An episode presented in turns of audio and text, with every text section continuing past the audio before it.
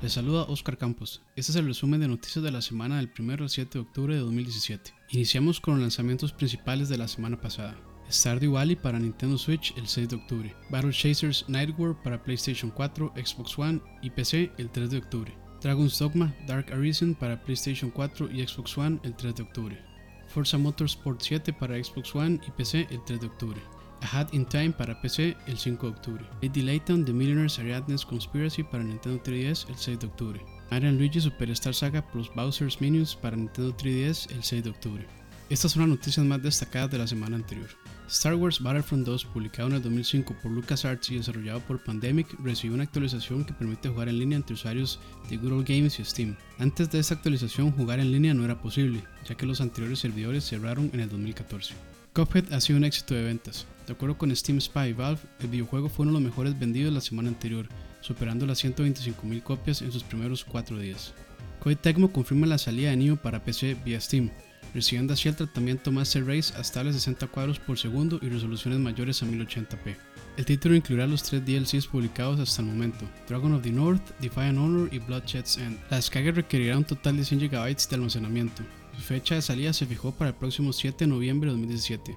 Los requerimientos mínimos y recomendados pueden encontrarse en su página de Steam. Sony lanzará la versión 2 de su casco de realidad virtual. Sus cambios están un pass-through de HDR y así no desconectar el casco para disfrutar del contenido en ese formato. Además contará con audífonos incorporados y cables más delgados y livianos. Sony y Guerrilla Games anunciaron la versión completa de su videojuego Horizon Zero Dawn. Este paquete vendrá con todo el DLC, incluyendo la expansión de Frozen Wilds. Horizon Zero Dawn Complete Edition estará disponible el próximo 5 de diciembre por 50 dólares. La semana pasada se liberó la actualización 5.0 para PlayStation 4.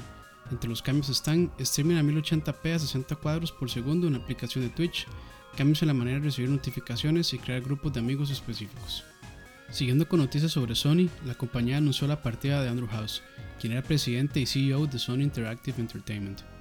Los usuarios del WeShop Channel podrán comprar juegos por este medio hasta el 29 de enero de 2019. De la misma manera, solo podrán cambiar sus WeShop Points hasta el 25 de marzo de 2018, ya que Nintendo estará cancelando ese servicio posteriormente.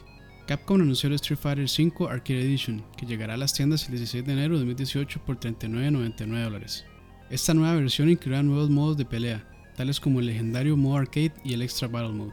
También contiene las dos primeras temporadas de personajes descargables. Quienes ya posean la versión normal de Street Fighter V obtendrán la actualización de los modos de juego e interfase renovada, pero no los personajes descargables. En noticias de Splatoon 2, el viernes 13 y sábado 14 de octubre habrá un Splatfest, donde los jugadores deberán escoger entre vampiros y hombres lobo. Vendrán cambios para el cliente Battle.net de Blizzard.